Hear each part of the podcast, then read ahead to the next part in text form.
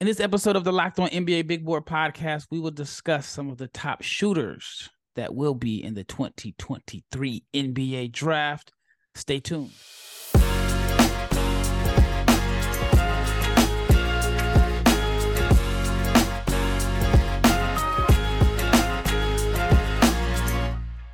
Big, big shout out to each and every person that has made the Locked On NBA Big Board podcast your first listen of the day. I'm your host, Rafael Barlow, the director of scouting for NBA Big Board and the founder of NBA Draft Junkies. And my co host for today is Mr. Mavs Draft, Richard Stayman. I just left the Mavs game. It's pretty late here. Um, the Mavs could definitely use some shooting. Uh, uh, Bullock had a good game tonight, so he looked like he's you know being consistent when he kind of finds his shooting stroke in late January and February. But you know, as a guy that watches a lot of Mavs games, I feel like they get so many open looks, so many wide open looks. And they are, uh, you know, they're a good shooting team, but they're streaky. There's some games where they just look unbelievable, and there's some games they just cannot make an open look. Now the Mavericks don't have a first round pick, so I'm sure the majority of the guys in this episode won't be available unless a trade is made. But there may be some guys that could be available in the second round. All right, so Richard, who is your top shooter in this 2023 NBA draft? You know, I saw somebody today uh, on Wednesday say, you know, that the gap is closing. I don't really think it is. I think it's still Grady Dick. I think the way he comes off of screens, he, he's just so flexible, uh, just as a shooter, versatile, I should say. Um, I just, I think it's still him at six eight, being able to come around screens, dribble handoffs incredibly efficiently. I think it's him. And he's shooting right now 45% from three, which is ridiculous on six attempts a game, 80% from the line. I think it's safely him until somebody really just knocks those numbers out the park, which it's really hard to do. So where do you have Grady on on your board? Do you have him like mid lottery, lottery, or just outside the lottery? Yeah, I've got him close to the end of the lottery. I have a policy where I'm like, I, I've learned if somebody's the best shooter in the class, they're going to be a top at minimum 14 player from the draft. Just the best shooter if they translate it's almost always that way. Um, so for me, I have him at number 12 to be specific, but anywhere in that mid to late lottery, I think is pretty acceptable. So there's this guy by the name of Brandon Miller who's actually shooting a higher percentage from three than Grady Dick. shooting 46% from three on a healthy volume of attempts. I think it's like seven a game or something like that. In your opinion, who why is Dick the better shooter than Brandon Miller? I just think, you know, I, I, do think Miller, for what it's worth, he's my number two. Um, and I, I, do think that when you look at just what they're going to be asked to do in the NBA, I think Grady Dick's going to have a higher percentage at a more difficult role, and he's going to be a lead at it. I think Brandon Miller has an unfortunate disadvantage with an advantage because he's more likely to be a primary, right? And because of that, he's going to take tougher shots. The percentages won't be as good, which it's an unfair advantage to him. I think they're the one and two, but if you're just talking about how will those numbers translate, I think Grady Dick has a better trade has a better chance of doing so. I'm going with Brandon Miller. I'm driving the Brandon Miller bandwagon all year. Last year was Banchero. This year is Brandon Miller. Uh, I mean, he's doing it. He's the the focal point on a top five team. And wow, I mean, Dick has been great. It's definitely not a knock on him, but every their offense, you know, centered around Jalen Wilson, who's having a great, great year. And he's having such a great year that I don't even know if it's really helped his draft stock, which is weird because he's been so productive. Because the biggest concern for him is like, can he can he shoot? All right, so we got Grady Dick and we got Brandon Miller. And if it were me, I'd flip flop those two. Number three is where it can get into, uh, you know, it's, it's pretty much open from there. I think those two have separated themselves. But who's number three on, on your list of the top shooters? Yeah, I had a lot of choices I could go from here. Um, I think for me, you know, the numbers don't the sample size is just not there to actually say whether or not he is. But given the high school film we've seen, also the free throw percentage and things like that, I'm going to say Nick Smith is going to have an argument for being up in this spot. I'm not super confident in him being like third, but I do think he has a chance to be in this race. I, I think his shooting touch is phenomenal. I think he's best as an off ball shooter, which benefits him, but at six five, that can't be his number one scoring trait. Uh, that's a whole different argument, but I really do think he's one of the top five shooters in this class. Uh, at a minimum, I would say like five or six. So for me, I'm just going to go ahead and roll it and say number three. Who knows when he'll be back? When he'll be back, if he's back, and what those numbers look like. But I think the percentages from three at 30 percent right now really undersells him. Yeah, I had uh, talked to some scouts at the Mavs game tonight, and um, we talked about Nick Smith, and and the rumor is that he is coming back. Like this, the scouts that I talked to did expect him to to finish out the season. I know there's a lot of rumblings that he's going to shut it down, that he's done. Um, and but yeah, I mean that's that's one of the rumors that I that I heard today. All right, who's number four? Actually, before yeah, we get to number four, deciding Nick Smith is shooting. Before we get to number four, Nick Smith is shooting thirty percent from three. So there's somebody in the comments or somebody listening is going to say, "Is Richard crazy?" So can you just elaborate a little bit more why? Because in my opinion, the, I mean, he was rusty. He played. I mean, if you look at the stats, I think it says he played five games, but he really played three. There was a game where he played like the last. He played like seven minutes. Then he had the three games where he played, you know, without a minutes restriction. And then there was a game where he got hurt again. So he really played three games, rusty, and the so the thirty percent shooting is not indicative. But can you elaborate from your personal view of of why you aren't paying attention to the 30%? Yeah, I mean, one is small sample size, like I get it, but at the same time, uh, for me, it's just that shooting touch is very real. I think the free throw percentage, there was already a decent sample size in what we saw uh, for at least the per game. There was over three a game. And I, I think the form is great. Every single shot is a clean follow through. He doesn't change his form to contest anything like that, like in a negative way. I think it's a very scalable shot. I get it, the 30%. Like I probably should have gone with the guy who I'm going to list next first, but I do think that if if he's hitting his ceiling, like he's a top three shooter of this class. So it's kind of an upside play. Again, I think the touch is absolutely there. I, I was talking to global scouting earlier today, and uh, we were talking about it how like he's got just such perfect touch, and that stuff matters. Like it, I, I think he's got great touch. That's why free throw percentage is a strong indicator because touch sometimes matters than more than form and things like that. So um, again, upside play. Yeah, I think the best display of his touch is on his his floater, and like he has amazing like touch around the rim, like soft touch finishes, and then um you know over time I think because his touch is so good, he's going to develop into a really good NBA three point shooter. It's going to take time because I mean one his college season is has been kind of taken away from in a sense, and then you know it's it's an adjustment for you know to get used to the NBA three point line. All right, so we've covered Grady Dick, Brandon Miller, and Nick Smith. Who is number four? Yeah, so I've got Jett Howard. This is probably who I should have gone with if uh, the percentages are any indicator. But Jett Howard's just a ridiculous shooter. Seven attempts a game, four, 40%, excuse me, from three, 78% from the free throw line. Like the math checks out. All the percentages are there. I think for him, it just comes down to how's his shot selection going to be. And I'm, if I'm not mistaken, I think that's Juwan's kid, right? Yeah. So I mean, he's had unlimited son. freedom. Yeah, two totally different games.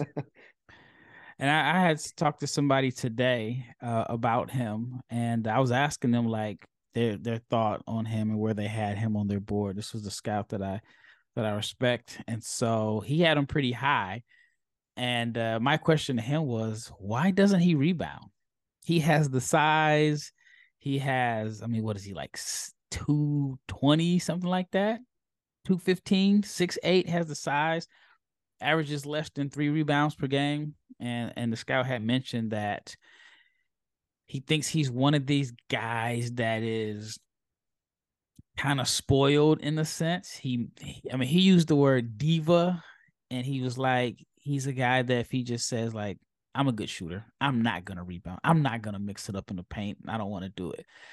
And he was like, that could be something to look out for in, in his game. But he was high on him and he talked about the shooting and the size. He thought it was something that's going to easily translate to the NBA. All right, next person, number five. Yeah, this part it gets tough. And a lot of these guys, I'm noticing the overlap at the top of the draft. Like I, I want to dig deeper because there are a few guys in the second round that I think are some of the best shooters in the class that just haven't gotten a ton of love. Um, but it, there's multiple guys here, and I'm honestly these next three are completely interchangeable. And again, I probably should have put Nick Smith lower, but also completely upside. I'm gonna go with your guy. Uh, I'm going to go with Keyonte George as the next one. I know the percentages, I, I, actually don't know what they are off the top of my head. I'm looking them up right now. Uh, 36%, 81% from the line. Not anything crazy, but you look at the quality of those shots. He's shooting over contests almost every single time.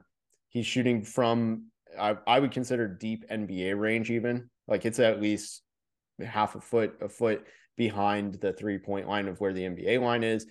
I mean, the Texas Tech game from Tuesday night is probably the best example of it. I just I'm enamored with that shot, and we've seen it in person. Like his form is, I I think it's the best form I've ever seen from anybody his age in the time I've been scouting. So I'm all about it.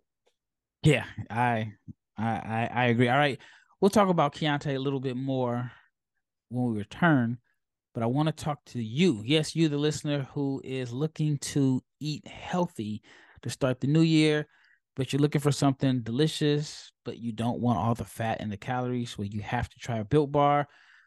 And we know it's the beginning of the year. And if you want to eat healthier, then you have to try the built bar. I said it again just to make sure you heard me. It's healthy and it's actually tasty. And what makes them so good is that they are covered with 100% real chocolate and they come in unbelievable flavors like churro, peanut butter brownie, coconut almond. And another thing that makes them great is that not only are they healthy, but they're tasty and only 130 calories, four grams of sugar, and a whopping 17 grams of protein. Another cool thing is before you always had to order them on built.com. And now you do not have to get online or get on your phone and go to built.com and order. You can find them at your local Walmart or Sam's Club. That's right. So if you head to the nearest Walmart today, if you walk into the pharmacy section, you can find built bars. You can pick up a four box of cookies and cream, double chocolate, coconut puffs. And if there's a Sam's Club nearby, you can go and grab a 13 bar box with flavors like brownie batter and churro. You will thank me later. But if you still want to go the old school way, you want to wait, go to built.com. All right, once again, you are listening to the Locked On NBA Big Board podcast. This is your host, Rafael Barlow, with my co host, Richard Stayman. We are just covering some of the top shooters in the 2023 NBA draft. Now, I know somebody's going to chime in and say, oh, there's this guy at such and such school that is shooting 56% from three. Not every great shooter is going to be an NBA prospect, as weird as that may sound, with the league valuing shooting so much. So I just wanted to put that disclaimer out there. All right. So we left talking about Keyonte George, and Keyonte shooting a very respectable 36% from three. It wasn't always at 36. I mean, there were times where through, you know, maybe December, I want to say it was probably in the low 30s. He had a big game that definitely improved his percentage.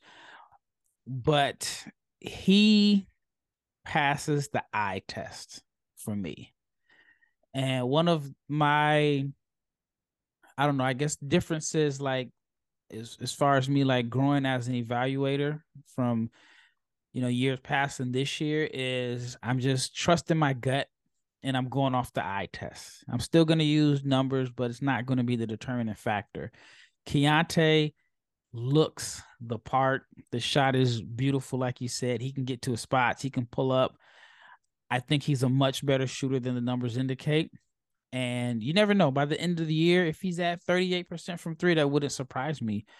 And if he's around that mark, or even 37, that's pretty much what I was expecting coming into the year because he is a tough shot taker and a tough shot maker. So um, I didn't necessarily think it was going to be like the mid 40s or anything like that. But if he's at 37, 38% or even higher, then that's I mean that's about at expectations. Do you what do you think his role is going to be in the NBA? Yeah, I I don't know. It, what makes it hard for me, this is the hardest part about evaluating Keyonte George for me, is he's what six three, and maybe six four. Like either way, that's just, that's not an ideal size for what his role is. I don't think he's a true point guard. He can play make and create, but he's not a point guard. And if you want him to be this off ball guard at six four, that value is very low. Like I just I have a hard time with that. Now, however, almost everything he's asked to do, he does at a high level. I think, like again, even being that off guard, he is very good at that. He can pass. I, I want to emphasize that again. Just because he can pass doesn't make him a point guard, and just because he's not a point guard doesn't mean he can't pass. But I just like his ability to do. He's like a jack of all trades. He defends, he passes, he shoots, and that's a very quick summary. But the issue for me is just like he cannot. I don't think he's going to be a good finisher, at least early in the NBA, because he's so not explosive going to the rim makes it really hard for me to profile what he does as his niche role outside of shooting. I think he's going to be fine. I think if you didn't know anything about him or his prior reputation coming into the season, you just watched him play now, you'd say, okay, this kid can possibly be a elite ball handler. But the perception coming into the year, which I think he's done an excellent job of trying to change the narrative, was he was a a bucket getter, not necessarily a passer, wasn't a defender. Last I heard, he was leading the team in charges. He's averaging three and a half assists per game, and he's not playing as their primary. I think those numbers are, are pretty good. And he could even develop into like your your Ant Simons type guard, right? I mean, Ant is explosive. And, and here's the thing about this class, and I had this conversation with a few people because there's the Thompson twins and Scoot Henderson, guys that are pretty athletic aren't getting the credit for being athletic because of this this class, right? Um, I've seen Keyonte, I've seen him jump over somebody six feet and dunk. Of course, it wasn't in a game, but I've seen like the explosive. I, have seen the athleticism. I think he's obviously gonna have to get stronger. Um, and then like with the finishing in college basketball, college basketball is probably more physical than the NBA. There's not a lot of spacing. And I think once you factor in the spacing and guys getting stronger, then I think he'll be fine. It's kind of like this the it's like the buzzword on draft Twitter this year is this guy can't finish. This guy's not a good finisher. And even like the guys that are really good athletes, I mean, if you look at Scoots finishing around the rim, they're not great. If you look at the Thompson twins, I think last I look, Ausar was shooting like 43% on layups. Not great. So I think um, the finishing is going to come with spacing and and and when guys get stronger. But we're talking about shooting. All right. Number 6. Who is number 6 on your list? Yeah, so I'm going to go uh, this is somebody who I probably should have listed earlier, but um, Brice Sensabaugh out of Ohio State he is having a ridiculous start to the year shooting. I mean, at this point, it's not even started. He's just having a ridiculous season. Four and a half attempts per game, 46% from three, 82% from line. Honestly, he's a multiple level score like shooter. Uh, I think he's three level scorer, but you know, he can shoot off the bounce off mid range. And what's so special with him is that, like, yes, he has that spot up shot and everything, but if you fall for it, if you if you're a defender and you're committing hard to that jump shot, he's to up fake one dribble, step into the three point line, and rain a mid range. Like he's just as good at that. I'm big on him. Again, probably should have listed him earlier, but all these, I think, really after Grady Dick and Brandon Miller, it's all almost interchangeable. Yeah, I mean, he's shooting 46%. He's even shooting a higher percentage from three than Grady Dick and and, and the guys yep. you mentioned before. Um, one of the concerns about him, not necessarily a concern, but I've had people say, like, man, imagine how good he's going to be once he sheds some pounds. They they're saying that they love his build, but they wonder if he got down five to ten pounds, could that like do even more wonders for his game? A guy that we weren't talking about coming into the season. And I've seen some boards that have that has him as a lottery pick. So Ohio State's going to do it again, even though they're struggling this year. like overall, team wise, they're they're not really good. All right, so that's six. Who's number seven? Man, it's uh that's pretty much it for I feel like the top guys. Uh, there's somebody who I haven't mentioned yet who I, I had to double check his numbers, but I'm like 95% sure it's good. And uh, yeah, it still adds up.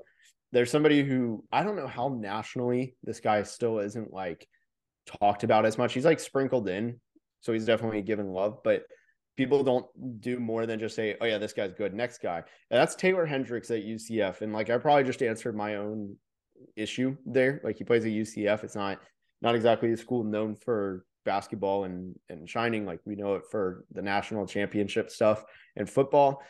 Scott but, Frost.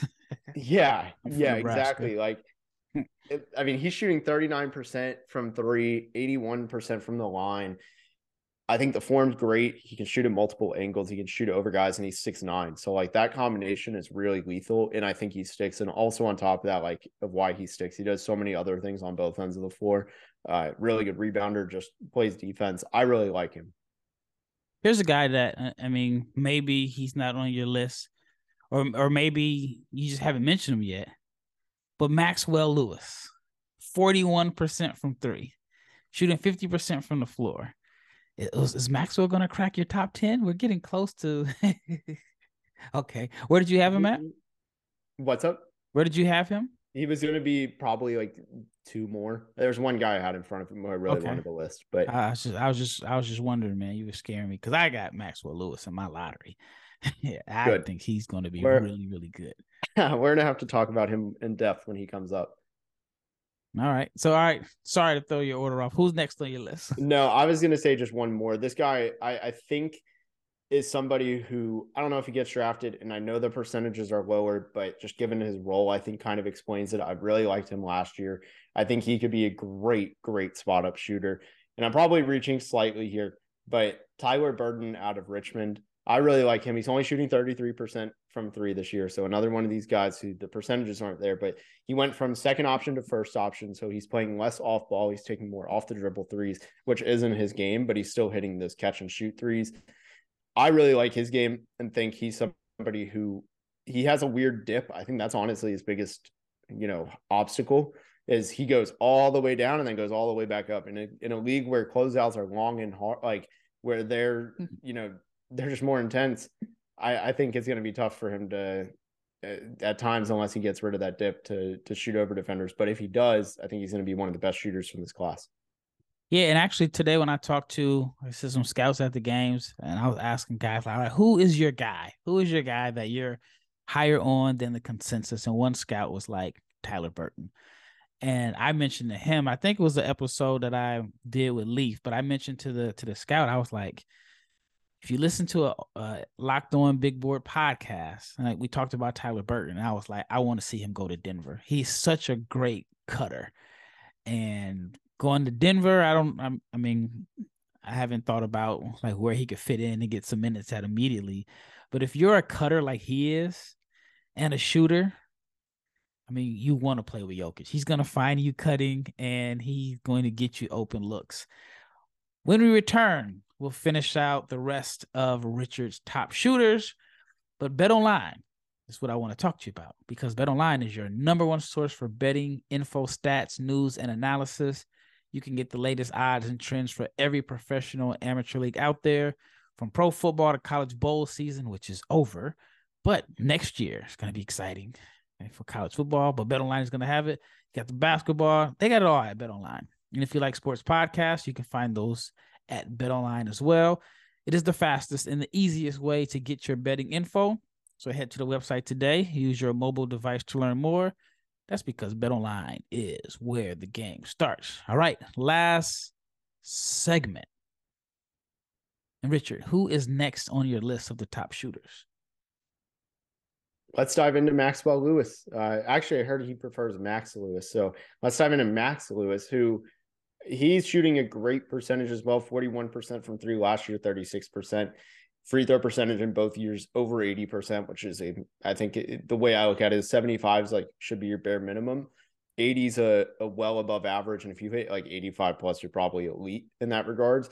So he's in that mix like right now he's at 83 he's pretty close. Uh, i really like his offense. I think i have a theory where like I've, I've done most of the math like if you look at the last like 13 years the last the or excuse me the number one drafted sophomore so if you look at the best sophomore in the in the class has like a 70 to 75% success rate. There's some derrick williams is mixed in there but generally if you're the first sophomore taken you have a great career. I mean bennedict mathurin's the most recent example of this. Um i'm curious what you think. Is he the best sophomore in this draft? I thought for a while it was our guy now our guy Terquavion smith but i'm not certain it's not max I have both in the lottery. If you ask me tomorrow, my answer may be different than it is today. Right. Um, but right now, I'm I'm I'm just literally just going strictly off my gut. I, I'm I don't care about anybody else's big board mock drafts, what other people are saying. I'm going strictly off my gut, and Maxwell Lewis is.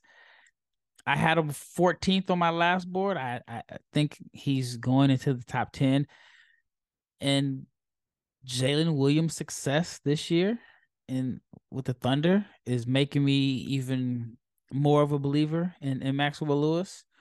Um, but yeah, I mean, like like you said, I and I've heard you mention it before about the success rate of the first sophomore taken.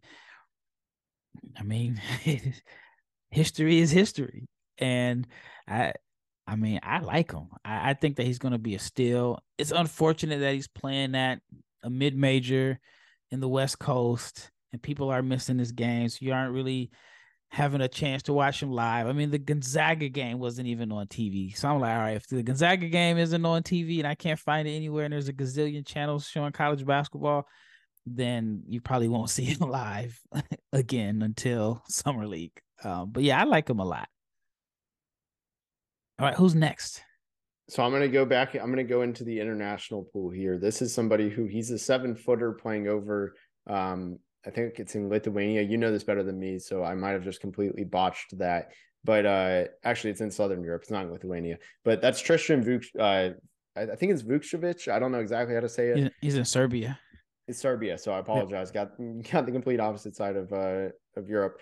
But he's shooting 39% from three in Europe, he's shooting 56% overall this year across uh, EuroLeague uh, and like just other leagues in Europe uh, that he the other league he's in. I mean, just uh, you know, national the, player or whatever. Domestic league. Domestic. Thank you. That's the word. I could not think of it to save my life. Mm-hmm. Uh, still just 19 for a couple more months.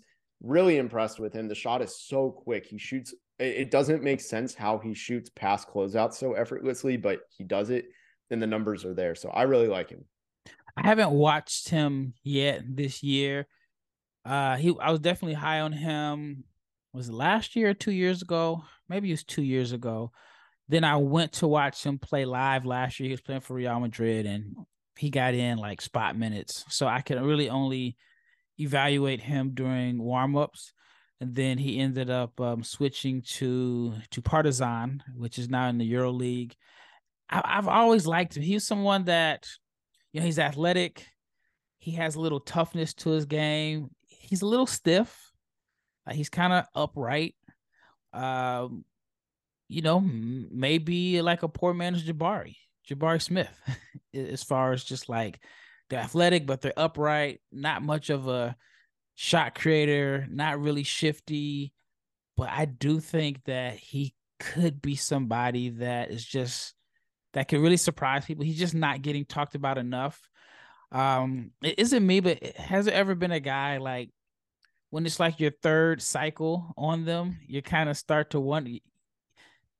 It's like they get passed up in a sense by these newer guys because you've watched them. Like this is like my third draft evaluating him, and he's kind of been forgotten. Like I haven't watched any of his film this year. I mean, I've seen like the highlights, and I have some friends that play for Partizan but um, I definitely need to to reintroduce myself to his film because he's playing more than he played last year.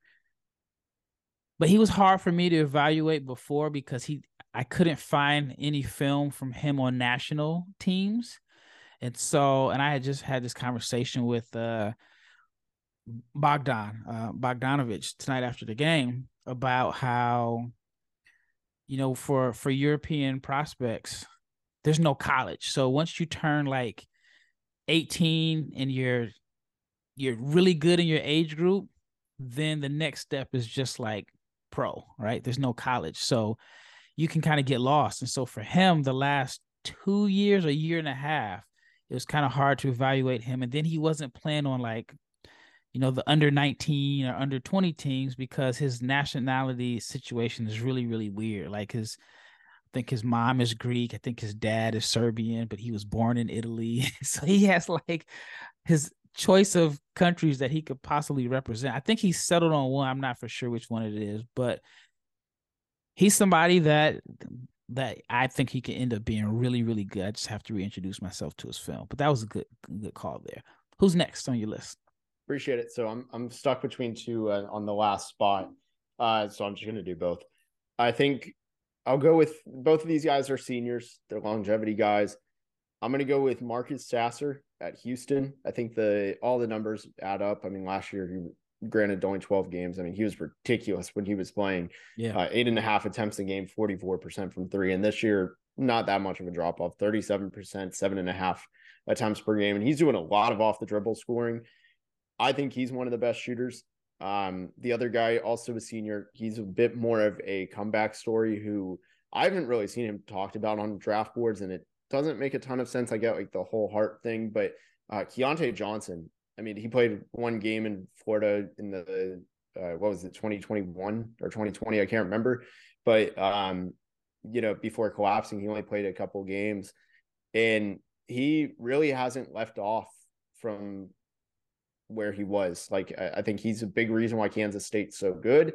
His jumper is really good, and then on top of that, why I think he sticks, even though he's older.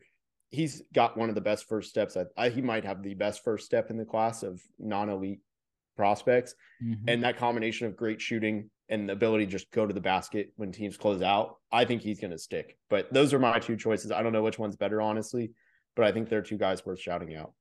Yeah, I was actually shocked to see Sasser's three point percentage where it's at because it was low for a long time. He was below 30% for a while. And I even had somebody mention to me, like, all right, his shooting numbers his sophomore year were I don't remember the numbers, but then it was like it was a big jump as a junior, and then it was low again, at least you know until like the beginning of January, and they were like, "All right, which is the real him? Like, is he the guy that shot lights out last year, but it was a smaller sample size?" And they were just kind of wondering, like, if the shoot if he's not a lights out shooter, then what is his his his best NBA role? And then as far as Keyontae Johnson, I mean, it's a great story, like a great story. You know, a lot of people thought, I mean, they were blaming COVID, so many different things. He transfers.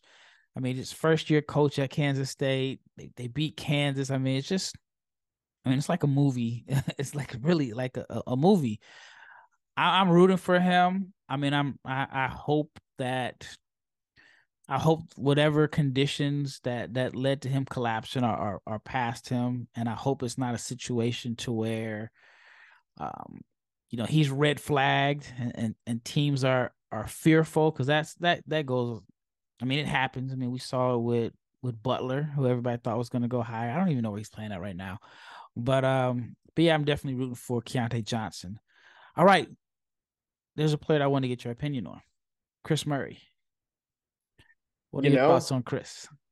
I keep it with the Big Ten. I, I feel like we've talked about him or about the Big Ten so much.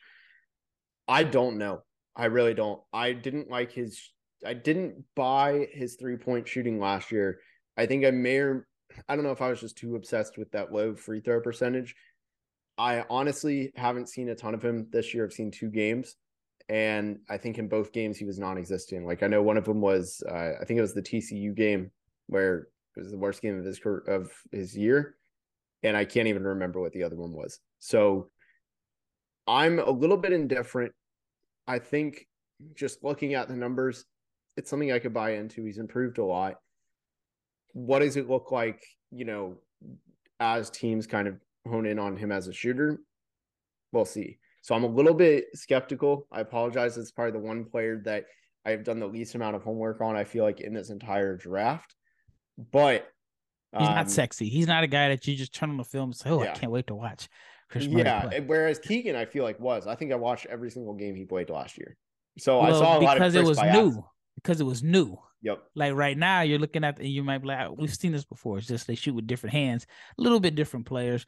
I I get it because with Kris last year when I watched this film, I'm like, okay, this guy can he shoot? No, yes, no, yes. And then it's like, oh wow, he shot 38% or something like that. But he's extremely streaky. Like he may miss yeah. six in a row, and then he may have two games where he's like five or seven, four for five, and then he may have a game where he's like one for six. But then the numbers when when they even out, it's very respectable, like 37, 38% from three. I just think that in the NBA, he's gonna be a good value pick late in the draft, maybe even second round, which you can say is like is he that much different than his brother? And that in that one year of age is going to be a 20 pick difference at the minimum, it could be 25 picks difference. I mean, what Keegan went fourth. I mean, does Kris go 20th, 25th, 30th, whatever? So uh, it's definitely going to be very, very interesting. Well, that wraps up this episode. Big shout out to Richard for sharing his his thoughts on on the shooters in this draft class, and thank you for making the Locked On NBA Big Board podcast your first listen of the day. Now, for your next listen, you have to, you must check out the Game to Game podcast. Every moment, every top performance, every result, Locked On Game to Game covers every game from across the NBA with local analysis that only Locked On can deliver. To follow the Game to Game on the Locked On NBA channel, available on the Audacy app, YouTube, or wherever get you uh, wherever you get your podcast. It is late and I am tongue tied, but once again, it's Rafael Barlowe with Richard Stayman, and we are out.